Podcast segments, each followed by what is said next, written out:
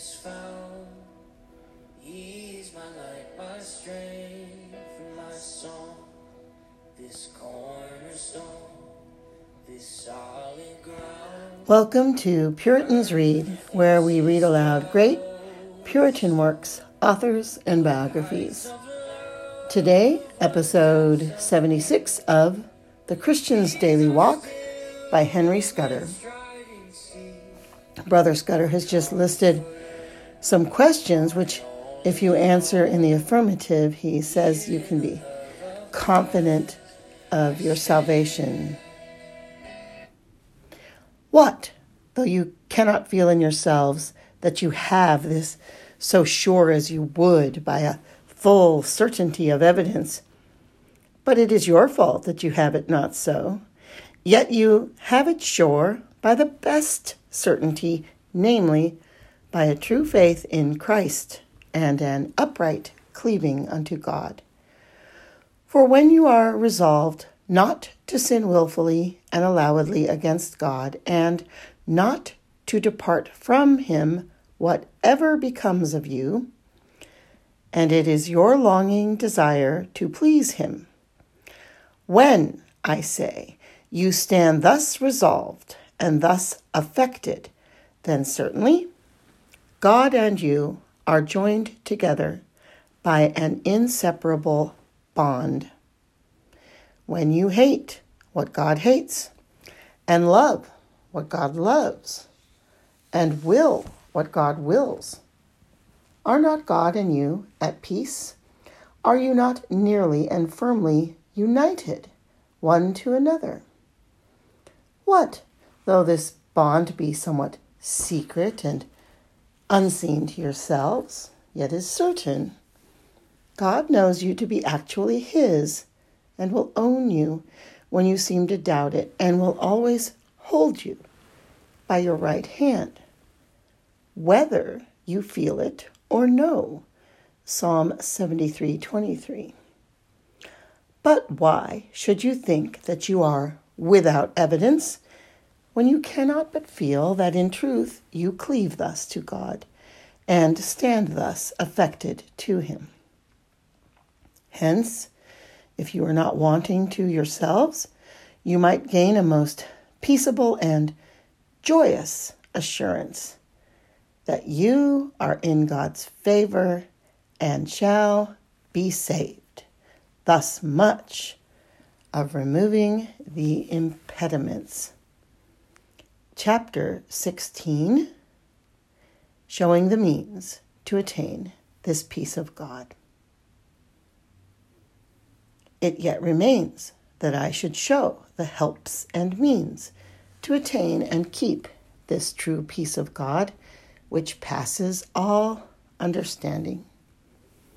Section 1 Causes of Error in Misjudging of a Person's State.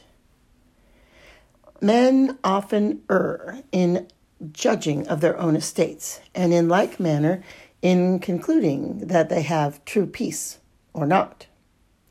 If you would judge rightly, you must know what is necessary to the very being of a Christian, what not. And this is to be learned only by the Word of God. For many err herein because they think that such and such things are necessary to the being in a state of grace, which are not. And such and such things are sufficient to the being of a Christian, which are not. Now you shall find that it is truth of faith and other saving graces, not the great degree and quantity of them, that makes a Christian, and that it is not the most forward profession and form of godliness without the power and truth thereof that will do it. Nothing is more common than for persons to be in truth otherwise than they judge. For every man's own spirit, so far as it is sinful, is apt to give a false testimony of itself. David said he was cut off from God when he was not. Psalm 31:22. The Laodiceans thought themselves in a good state when Christ said they were wretched and miserable. Revelation 3:17. Now, that you may not err in this great point, you must use all good means to have your judgment rightly informed, and then be willing to judge of yourself as you are, and of your peace with God as it is. I told you that the Holy Scripture must be your guide in judging what you should be and what you are. I mean the Scripture rightly understood. Now, to attain a right understanding of the Scripture and ability to judge yourself by it, whether you be in a state of grace, from the knowledge whereof comes peace, look back to chapter 8, section 3 adding unto them the following directions.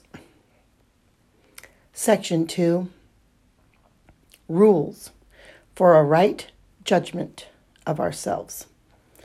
Number one, observe a difference and distinction in true Christians, both in their different manner of calling and estate after calling.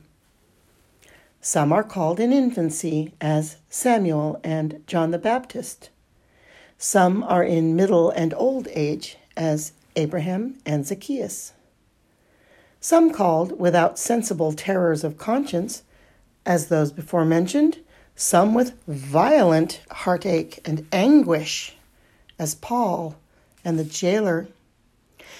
In some, these terrors abide longer, in some, a shorter time and after conversion, all are not of like growth and strength. Some are babes, weak in judgment and affections. Some strong men, strong in grace generally, but strong also in corruption in some particular. Some old men, so well grounded in knowledge and confirmed in grace that no lust gets head to prevail in them also, one and the same man may be sometimes in spiritual health and strong, sometimes under a temptation, weak and feeble. Sometimes can pray, etc., and enjoy comfort, sometimes not. Now, none must conclude he is no Christian because he is not in everything like others, nor at all times like himself. Number two, trust not your own judgment or sense in your own case. Whosoever would understand and be wise according to the scripture must deny himself and not lean to his own sense or wisdom. Proverbs 3 5. But must be a fool that he may be wise. 1 Corinthians 3:18. You must bring your judgment to be ordered and framed by the Scriptures. You must not presume to put a sense of your own into the Scripture, but always take the sense and meaning out of it. It is presumption of a man's own opinion and obstinacy in his own conceits which spoils all in this case. And whence is this but from his folly and pride? Oh, if you who are troubled in conscience could be every way nothing in yourselves. If you could be humbled and not nourish this in you, you should soon know your state and comfort. I know many of you will wonder that I should charge you with pride, you judging yourselves to be so base and vile as you do. Well, for all that, I will now prove to your faces that it is humility you want, and that if you were not proud, you would judge of things otherwise than you do. For you cannot believe in Christ, you say, because you cannot obey him and be dutiful to him. If you could obey, then you could believe that he is yours and you his. Whereas you must first believe in Christ and take him for your Savior and Lord, and believe he is yours before you can obey him. Can a woman, or should a woman, obey a man and carry herself towards him as to her husband before she believes that he is her husband? If you could obey as you should, oh, then you think Christ would love you. It were well if you could love Christ and obey him as it is your duty. But to think he will not save you because you have no goodness or worth in you to cause him to love you, is not this because you would be something in yourself for which Christ should bestow his love upon you? Christ marries you not because you are good, but that he may make you good and that you may know him, etc. Hosea 2 19 and 20. But you do not see his work of grace in you, that he has made you good, therefore you doubt. I answer, though it may be in you, yet Christ hides it from you because you would not renounce your own righteousness and believe his mercy, power, and faithfulness. Bring your heart to this, and you have reason for it. For the Father gives him, and he gives himself to you in the word and sacraments. Then you will love him and obey him abundantly. Is not she a proud and foolish woman who may have a king's son? upon condition that she strip herself of all her own goods and let him endow her at his pleasure, yet will be whining and discontented with herself because she has nothing of her own to bring to him for which he should love her? But you will say, Christ has not endowed you with so much grace as to be able to do as you would. Content yourselves. If you could but see that he has married you to himself, you then would use the means which he has appointed, whereby he gives his graces. You would be thankful for what you have. You would pray and wait his pleasure for more, relying on his wisdom for how much and when. If you do not thus, then you show your pride in preferring your own wisdom before His.